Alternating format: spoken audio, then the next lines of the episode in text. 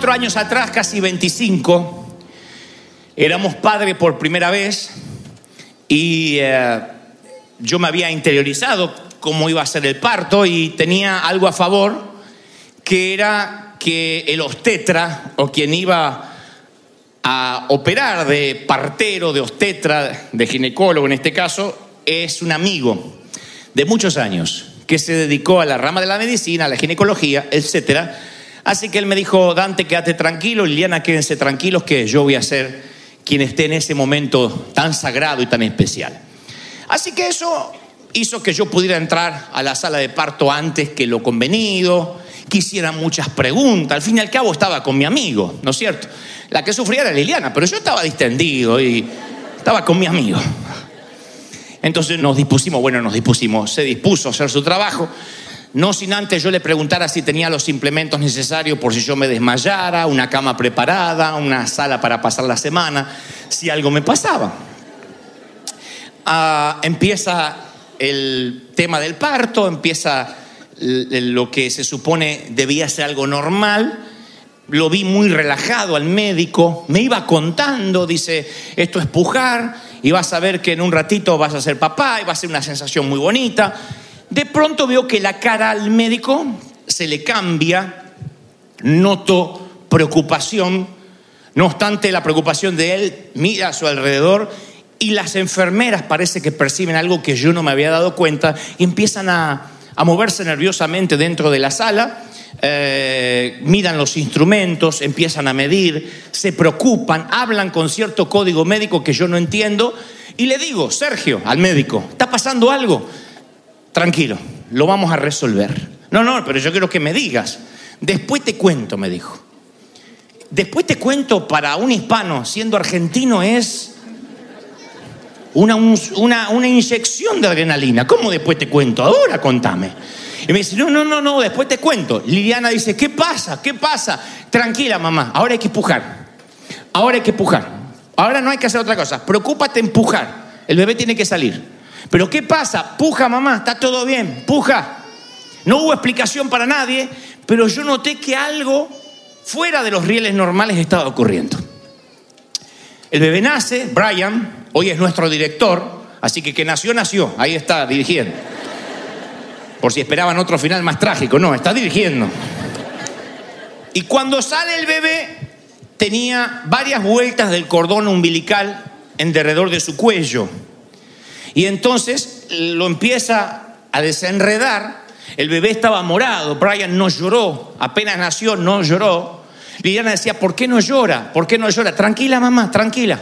¿Por qué no llora? Y le quitaba el cordón. Y luego nos enteraríamos que si se tardaba más tiempo, el cordón umbilical corta la llegada de oxígeno al cerebro y esos segundos son determinantes a que tenga una lesión cerebral de por vida, una anomalía, una minusvalía física o mental que puede durarle toda la vida.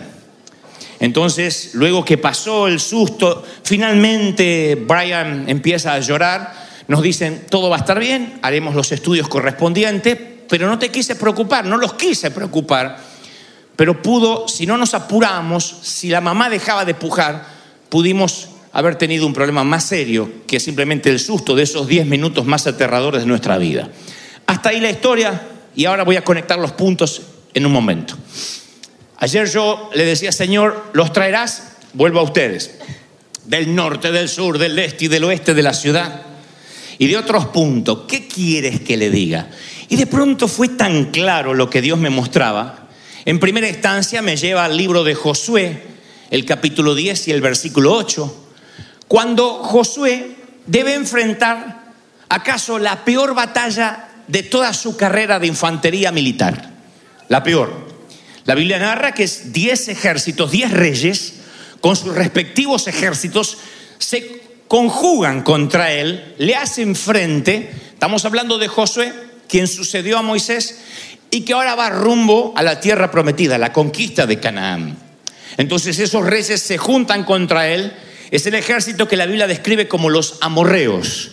Los amorreos le hacen frente, Josué se asusta, puesto que aunque él es un esclavo devenido en militar, no sabe cómo va a ser para enfrentar a toda una infantería que es diez veces más en número que el pueblo de Israel. La Biblia narra que él empieza a orar, consulta al Señor y Dios le da una respuesta abrumadora. Le dice en Josué 10, versículo 8, no tengas temor de ellos, no tengas miedo, porque yo ya te los entregué en tu mano. No es un tema menor el tiempo verbal. No dice, te los voy a entregar. Ya te los entregué. O sea que en mi ámbito espiritual tú ya tienes la victoria, Josué. Y agrega Dios, ninguno de ellos prevalecerá. En otras palabras, ninguno va a sobrevivir. Ni siquiera vas a tener que preocuparte por tomar rehenes. Van a morir todos. Y Josué vino a ellos de repente, continúa relatando la Biblia, habiendo subido toda la noche desde Gilgal. No se pierdan este detalle que no es menor. Vamos a retrotraernos de vuelta. Dios le dice, ya te di la victoria, te entregué los enemigos. Y ahí Josué nos dice, bueno, entonces no hago nada. Si me entregaste la victoria, vamos a esperar que se mueran con una peste, que los pique una rata. Los muerde una rata, las ratas no pican. Que, que, qué sé yo, que se contagien de gripe, que por la mañana estén todos muertos y Dios ya me dijo que, que, que vamos a tener victoria. No, el tipo recibe la bendición de Dios, la promesa, y marcha toda la noche. Si Dios le prometió que le iba a dar la victoria, ¿por qué él marcha toda la noche? De pronto tuvo una repentina revelación acerca de la oración y es la siguiente, quiero que lo escribas en las tablas de tu corazón y lo ates a tu cuello. Si vas a pedirle algo grande a Dios, más vale que estés listo para marchar toda la noche. Si vas a pedirle algo en fe audaz, más te vale que sepas que vas a tener que marchar.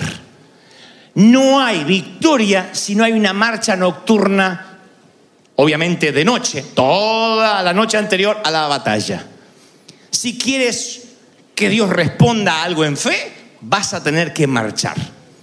La oración de Josué no fue una excusa para eludir responsabilidades. Él dijo, muchachos, Dios ya nos dio la victoria. ¡Ja, Alguien quería descorchar champán y algún mexicano destapar un tequila. Y le dijo a Josué, no, eso después. Ahora hay que marchar toda la noche. Y veo a Josué que hace todo lo humanamente posible se esfuerza físicamente, dirige a miles de soldados, ejecuta una estrategia y va a la batalla. A mí inmediatamente me lleva al versículo de Santiago que dice, así también la fe por sí sola, sin obras, ¿cómo es la fe?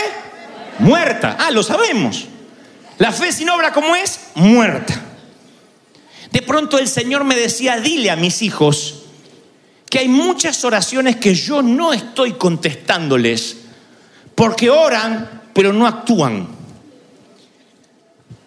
Porque piden, pero no hacen. Y la oración siempre, por lo general, va amarrada a la obediencia práctica. De otra manera, no es fe. Es un pensamiento positivo, es energía mental de esperanza, pero no es fe.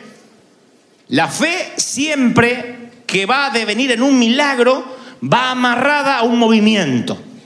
Y la mayoría de las veces, si no te mueves, Dios tampoco lo hace. Tú dices, ¿por qué? Bueno, porque es la manera que Él diseñó para que opere la fe. Entonces, a la luz de esta revelación, yo volví al parto, al nacimiento de nuestro primogénito. E imaginé algo medio absurdo, lo vi desde una perspectiva absurda. Recuerden que les dije que el médico era cristiano. Así que imaginen que esto pudo haber pasado. Él me dice que no me preocupe, que todo está bajo control. De pronto su rostro cambia, se preocupa.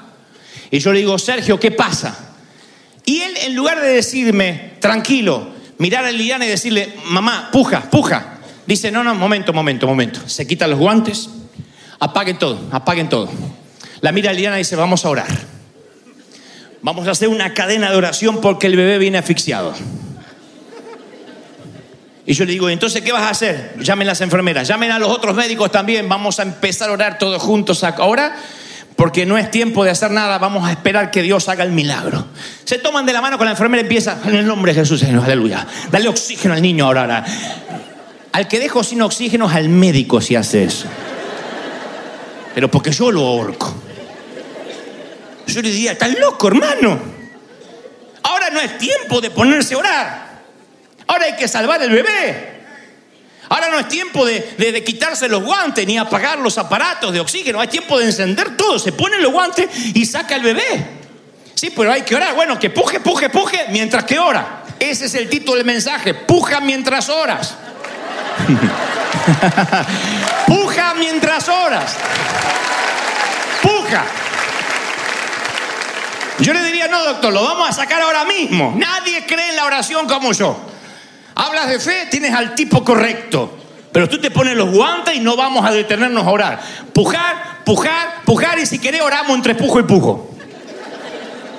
Que haga "Mm", en el nombre de Jesús. "Mm", que siga pujando.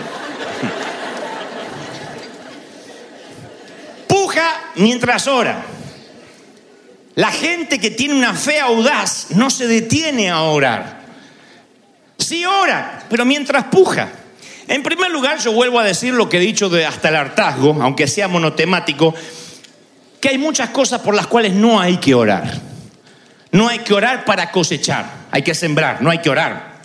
Por mucho que diga, Señor, quiero cosechar, quiero cosechar, quiero cosechar. Si no siembra, no cosecha. El que no trabaja, que no coma. No hay que orar para saber más de la Biblia, hay que estudiar. Me enferma la pasividad de cuando alguien dice, y bueno, vamos a orar, yo no voy a hacer más nada, ahora depende de Dios. Hay mucha gente que se pone a orar, se queda quieta, si no pasa nada, dicen, se ve que hay que orar más. y vuelve a orar, y vuelve a orar. Es una línea de pensamiento que sugiere que debemos orar y después esperar. Si Dios quiere, lo va a hacer. Si no lo quiere, no lo va a hacer. Pero orar es lo único que se puede hacer y la mayoría de las veces no es lo único que se puede hacer. Hay que orar a veces y prepararse. Hay que orar y pedirle a Dios que intervenga, pero hay que empezar cambios de vida, cambios en los paradigmas para que Dios pueda obrar. Podemos decirle al Señor que pelee por nosotros, pero después tenemos que tomar la espada y pelear. Las oraciones unen nuestras palabras llenas de fe con acciones llenas de audacia. Y es ahí cuando la fe tiene sentido. Josué no se puso a orar, bueno, mata a los enemigos. Él estaba pujando, pujando y orando. ¿Estoy siendo claro hasta ahí, sí o no? Tú dices, yo estoy orando para tener una pareja o un matrimonio mejor.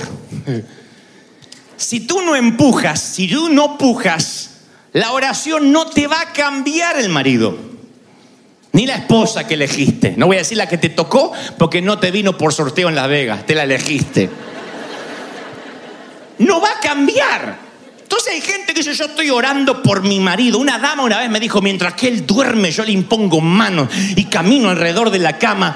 Si no le cocinás, por mucho que le derribe los muros de Jericó, no estoy, no estoy sugiriendo que la mujer nada más esté para cocinar. Los hombres también no se le caen las alianzas para cocinar. Máximo si los dos trabajan. Lo que trato de decir es que así también hay hombres que dicen, yo estoy orando para que mi mujer cambie ese carácter podrido que, me- que le tocó porque Satanás en el nombre del Señor. Y si tú, si tú no dejas de ser machista, hay a veces unas actitudes machistas, esas, como que si la mujer fuera una cosa, cuando la mujer tiene una idea o se le ocurre algo, la miran con desdén o subestiman lo que dice como si hubiese dicho cualquier babosada. Ese machismo a veces termina esmerilando, termina drenando el amor, la pasión.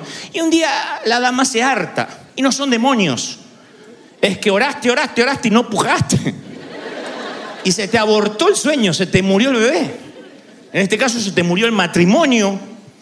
Porque lo que hiciste fue querer llevar adelante como macho un matrimonio en vez de como hombre. ¿Mm? Entonces cuando uno dice yo voy a dignificar mi matrimonio, ahí sí la oración tiene sentido. Si estás haciendo una oración por un empleo, en primer lugar no deberías quedarte en tu casa durmiendo. ¿Mm? No puedes decir, bueno, yo ya anoche mandé muchos currículum por internet, ahora voy a dormir y que el Señor me sorprenda. No. Si vas a buscar trabajo en la medida de lo posible, si se puede, trata de ir personalmente. Ahora, tu oración es que Dios te ayude a salir de las deudas. Genial. Vas a tener que agarrar una calculadora y decir, a ver, estoy gastando de más. Lo digo en serio, uno tiene que analizar los números porque tiene que evaluar los daños, incorporar nuevos hábitos. El gran sabio de todos los tiempos decía, hay tiempo de sembrar y tiempo de cosechar, tiempo de reír y tiempo de llorar. Entonces yo creo que hay momentos en que uno dice, a ver, como Pablo, yo puedo vivir en la abundancia, todos, todos creemos que sabemos vivir en la abundancia, ¿quién no? Uno dice, no hay que aprender para eso. Pero no todos aprendemos rápido a vivir en la escasez después de haber experimentado cierta abundancia. Es muy difícil levantar un pie y hacer eh, equilibrio sobre la roca hasta que baje el agua. A nuestros hijos les cuesta mucho entender eso, que a veces hay que cortar internet, que a veces se terminó el cable, que a veces se terminó la soda y hay que volver al agua. No es para siempre, no es retroceder, no es que Dios quitó la mano, que hicimos algo mal, que estamos en pecado sino que es lo que Dios quiere que hagas si le pediste que te ayude a librarte de deuda. Puja mientras oras. Hay momentos que tienes que decir, no, pujar, pujar, pujar y orar. Pujar, pujar, pujar y orar. Reestructurar. Hacer una reingeniería. Yo no te estoy diciendo nada que yo no haga, ¿eh?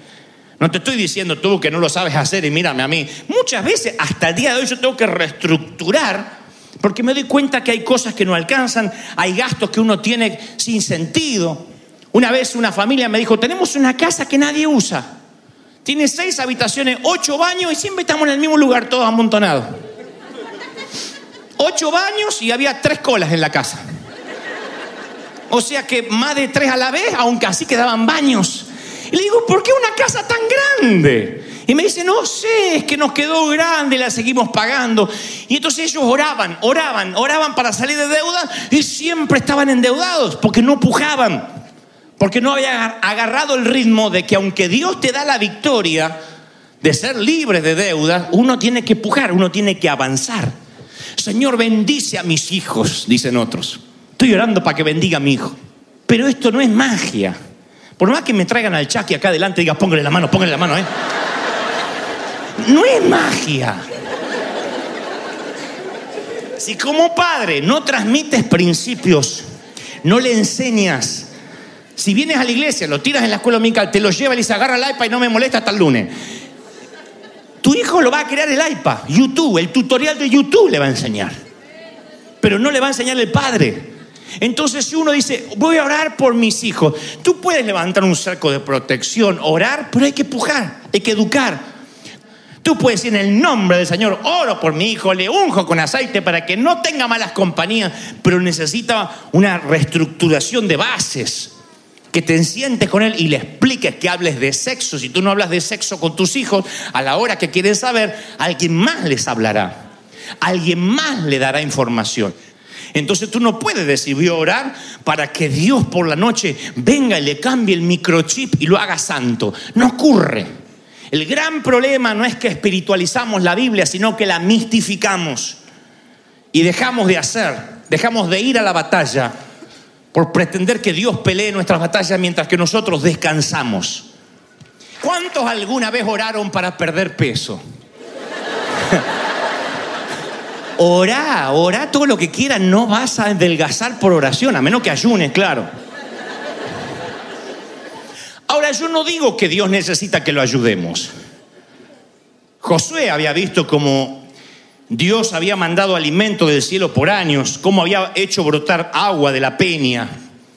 Dios no necesita que lo ayude alguien y dice, resopla diciendo, es alguien que me dé una mano. No. Pero cuando llega el momento de pelear una batalla, Josué se da cuenta que a Dios le gusta que sus hijos participen de sus propósitos, que estén metidos, involucrados en el milagro. Yo te doy la victoria, pero hay que sangrar. Yo te doy la victoria, pero hay que desenvainar la espada, hay que pelear, hay que arriesgar, hay que actuar. De otro modo no habrá bendición. Cada oración necesita ser acompañada por la acción. Tú haces lo natural y Dios hace lo sobrenatural. Y Dios me decía ayer, cuando imaginaba tu rostro y tu cara y que me prestabas atención, yo imaginé, soñé con este momento. Y Él me decía que te recalque una y otra vez que hay oraciones que Dios ya te contestó. Y tú dices, si me las contestó, ¿por qué no lo veo? Porque no haces, porque no caminas. Ya te dio la victoria, pero no fuiste marchando toda la noche rumbo a ella. Dios ya plantó bandera, lo que tienes que hacer es tú caminar hacia ese destino. No hay otra forma. La vida ocurre mientras vives. Y en un momento te vas a encontrar con que el pasado murió mientras dormías, el presente lo tienes ahí y se acaba rápido y el futuro está más allá, aún no lo tocas. Lo único que tenías era el hoy y el tiempo es algo que no regresa. El tiempo es algo que no se puede reponer. Tú no puedes bajo ningún punto de vista, como digo siempre, congelar a tu niña a los ocho años y que te espere mientras que tú te haces una vida y un nombre para luego leerle un cuento diez años después. Diez años después la niña tendrá 18 y no querrá escucharte. Tendrá otros que le lean cuentos. Si es que le leen cuentos. No puedes congelar a tus hijos y decir, mañana voy a jugar, en 20 años, solo espérenme que voy a volar. Y al regreso pretender encontrar en tu pista de aterrizaje a los que algún día estaban contigo, esperándote a que tú regreses. No puede ser así, la vida no da tregua. La vida pasa muy rápido. Entonces tú tienes que activar, pujar, porque se te mueren sueños a diario. No estoy hablando que a lo mejor se te murió el sueño de ser eh, bailarina profesional. Hablamos de los sueños cotidianos que se abortan día a día. Pensabas visitar a alguien y dijiste mañana. Pensabas comenzar una dieta y dijiste el lunes. Y la vida la vamos procrastinando. El tiempo es un gran timador. Es un gran embustero. Nos hace creer que podemos hacer mañana las cosas que debimos haber hecho ayer. Y un día nos damos cuenta, mientras que tenemos granos de arena en las manos, y como granos de arena se nos va el tiempo, nos damos cuenta que estamos viejos, que estamos grandes. Y que lo que podíamos hacer con otra fuerza, con otra vista, con otra eh, aptitud mental, ya no lo podemos hacer, que nos va limitando esta caja. Y nos empezamos a arrepentir, como mi amigo Pablo, que tenía tanto para darle al mundo y el mundo jamás lo irá Jamás alguien leerá un libro de él ni escuchará sus mensajes. Supongo que piensa que todavía soy un pésimo predicador. Pero por lo menos lo he intentado. Por lo menos he salido. Por lo menos tuve claro la diferencia entre la esperanza y la fe. Él saboteó su propio destino y yo activé mi destino por medio de la ejecución de la fe. Entonces, mi querido, la esperanza es un deseo, la fe es una demostración. Esperanza tenemos todo. Todo el mundo queremos predicar a las naciones, hacer misiones, ser ricos, ser buena gente. ¿Cuántos lo van a hacer? La esperanza quiere que algo suceda. La fe hace que eso suceda. La esperanza son los planos. La fe es el contratista. La esperanza simplemente es el proyecto. La fe es empezar el proyecto. ¿Es difícil? Claro que es difícil. Porque cuando empiezas, podrías fracasar. Y esa es parte de la ecuación. Pero sería terrorífico que quedes soltero, sola, que no emprendas nunca la compañía, que toda la vida seas un empleado. Y no digo que ser empleado sea malo, pero ¿qué tal si Dios te tenía por cabeza y nunca te animaste? Y venías en la cadena de los siete días y dejabas de ser cola para ser cabeza y orabas por tu tierra y decías las palabras correctas, levantabas y flameabas tu herramienta y luego ibas otra vez a esa misma ratonera a maldecir el mísero salario diciendo algún día Dios me quitará de ahí. Dios no te sacará de ahí. No hasta que tomes la decisión de decir transformo el plano en fe, en algo que se pueda palpar, lo tengo que hacer. Y si fracaso, preguntas, es una posibilidad pero no hacer nada, ya estás fracasando. Entonces, ante la posibilidad, siempre es preferible emprender, soñar, arriesgar. No puedes guardarte el corazón para que no te lo rompan. La infidelidad es una posibilidad en la ecuación de una pareja. El que dejen de amarte también es una posibilidad. Pero tú no quieres un robot al que le obligues a que te ame. Vas a necesitar ganarte ese amor todos los días. Y no puedes bloquear el corazón, rodearlo para que nadie te lo lastime, porque al final solo tendrás un corazón solitario, bien guardado, protegido, entero, pero solo. Y tal vez hay gente que Dios levanta porque tú no lo has hecho. Catherine Kuhlman solía decir, una famosa predicadora que está en la presencia de Dios. Ella decía, miren, yo soy una campesina nacida en Missouri, con un marcado acento por si fuese poco, soy divorciada. Así que no crean que fui la primera opción para Dios. Estoy seguro que Dios entuvo buscando en las distintas recámaras privadas a hombres primeramente que se atrevieran a pagar el precio y la mayoría fue cobarde. Y luego a mujeres que no cargaban con el estigma de, una, de un divorcio y tampoco quisieron. Entonces yo fui una herramienta oxidada en las manos del contratista más que esas cajas de herramientas que no quisieron nunca salir de la caja. No soy la primera opción y he orado diciéndole, Señor, no soy nada, pero si puedes hacer con algo con mi nada, esta nada es tuya para impartir al mundo, para bendecir, para inspirar. ¿Cómo no te va a bendecir el Señor?